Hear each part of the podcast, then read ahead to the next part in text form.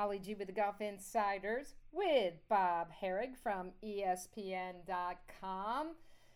Bob, what'd you think about uh, Sunday's playoff and Collin Morikawa coming out on top against the veteran JT Justin Thomas? Pretty remarkable. Yeah, I mean, I, I don't know what's more surprising that that Morikawa was able to make that putt on the first um, playoff hole, or that JT wasn't able to close out a three-shot lead with three holes to play. You know, I mean, there's sort of, you know, it can happen. Uh, you know, I mean, he he made uh, what? He made two bogeys, and and Morikawa made a birdie. Uh, you know, but uh, it uh, that was a, a shock. And then after after Thomas made that long birdie putt on the first playoff hole, I thought no way it didn't even I didn't even consider that Morikawa was going to make that putt. You know, I thought JT JT had won, and yet he made it. Obviously, managed to uh, uh, to get the win, and it was a great win for him. And and uh, obviously, a big kind of a big disappointment for Justin. That was kind of one that he had fought so hard to get back into and then let it get away.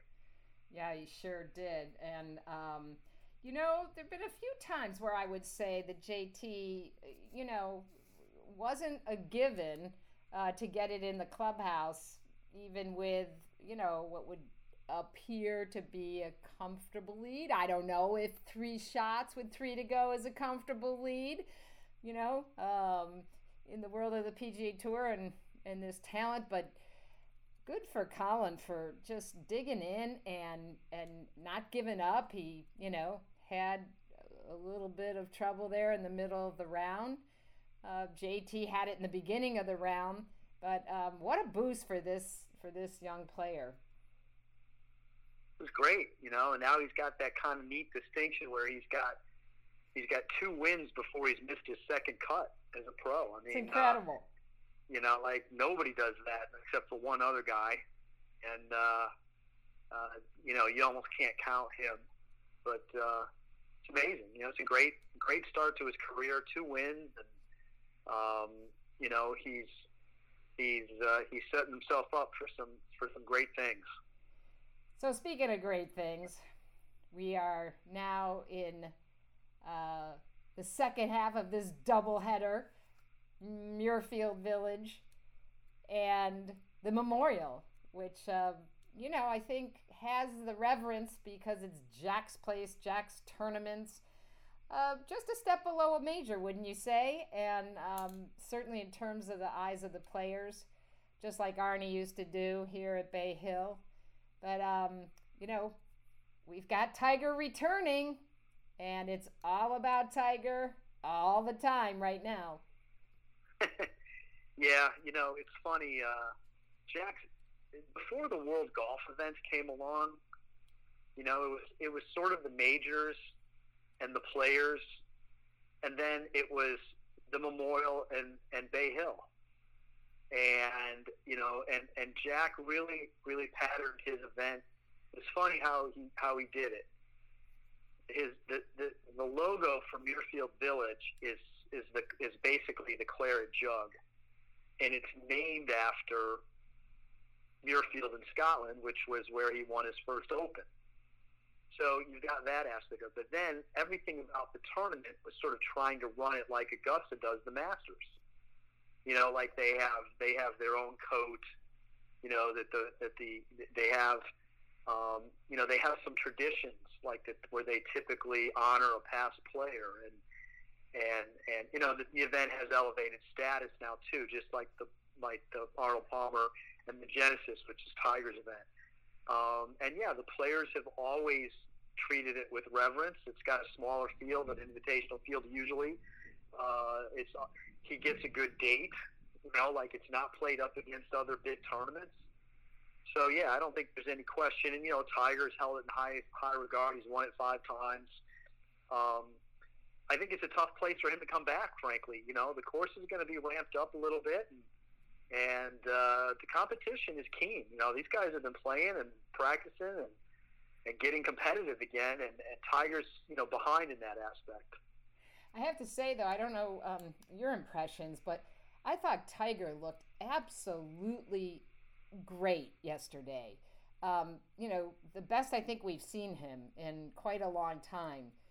Not only rested, but you know, good spirits, and um, you know, certainly given where his game was in February, and he and he actually shared in the press conference that, as we might have assumed in Riviera and LA, the weather was cold, his back was stiff, and he didn't play well. And then we know in the match that he looked, you know, like he was swinging it beautifully. And, you know, he's coming out to a place he really likes. We know Tiger, you know, it's all about being able to visualize a course and get, you know, a good feeling, good mojo. Uh, but the interesting thing is there'll be no fans, Bob, and we know how much Tiger loves the energy of the crowds. Yeah, that that's um, it's going to be interesting to watch. I agree with you. He looked good. He looks healthy. Um, I think that the fact that it was, I think it's been seven weeks now since, or seven or eight weeks since the uh, match. Um, he's, you know, it doesn't appear that he's lost anything from what I watched, and um, that's a great sign. And and to your point about him being rested and healthy, I think he was really this time frame to give himself every opportunity to be ready to go and knowing that it can get busy. You know, knowing that uh, uh, you know he's got this week he's got the PGA Championship for sure.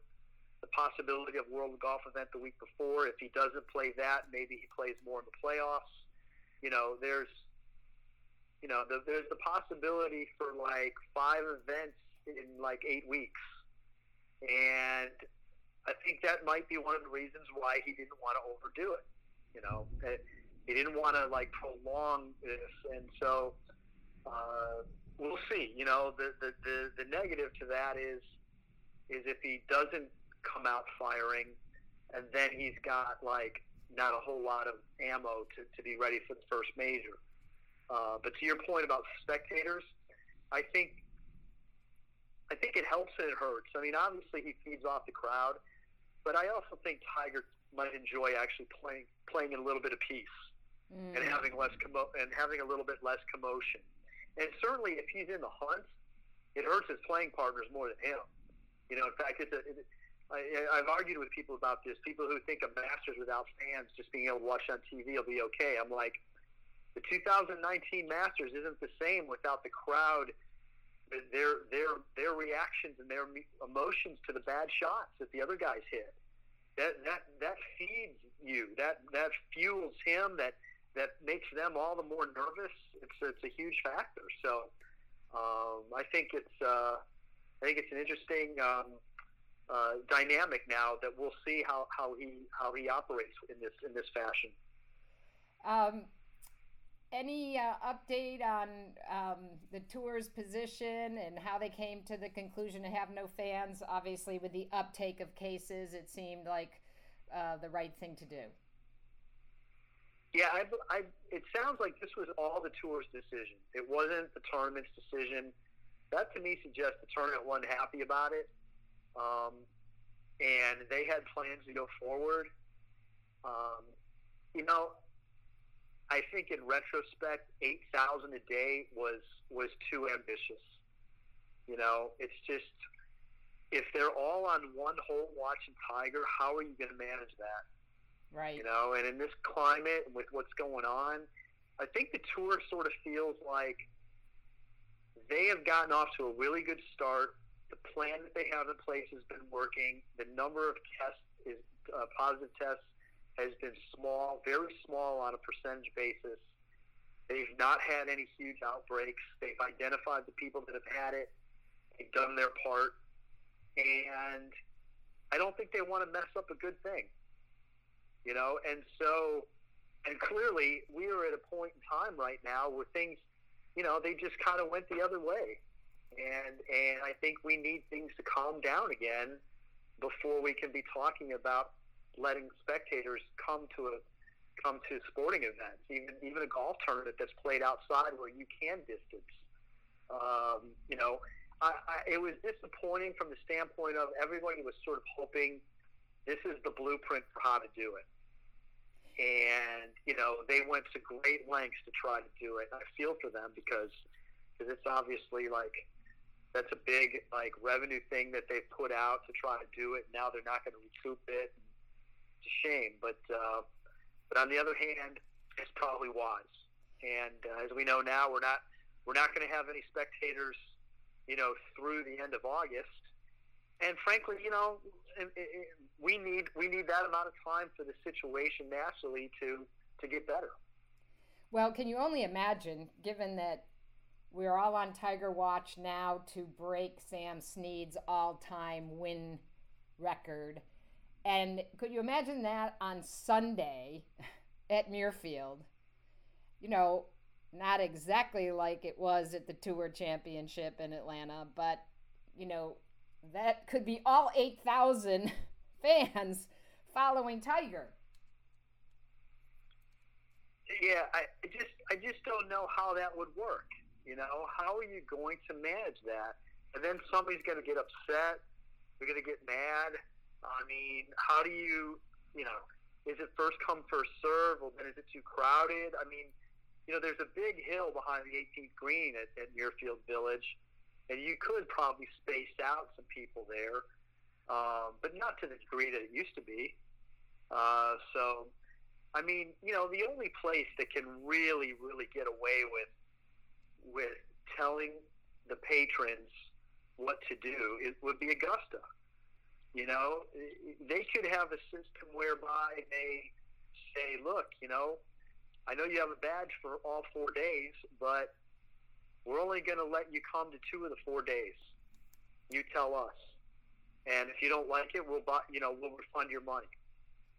You know, and my guess is is that people would say, fine, we'll do it. You know, which which two days can I go? Saturday, Sunday, or Thursday, Friday?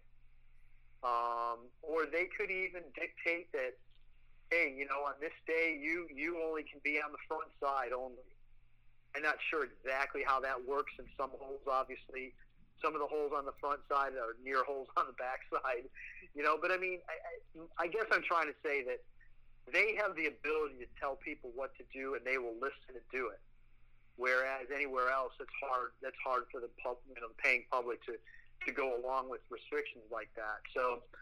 Uh, they're, they're, them unable to do it was unfortunate, and uh, now it looks like you know the earliest event that could have fans is the U.S. Open, uh, which is late September.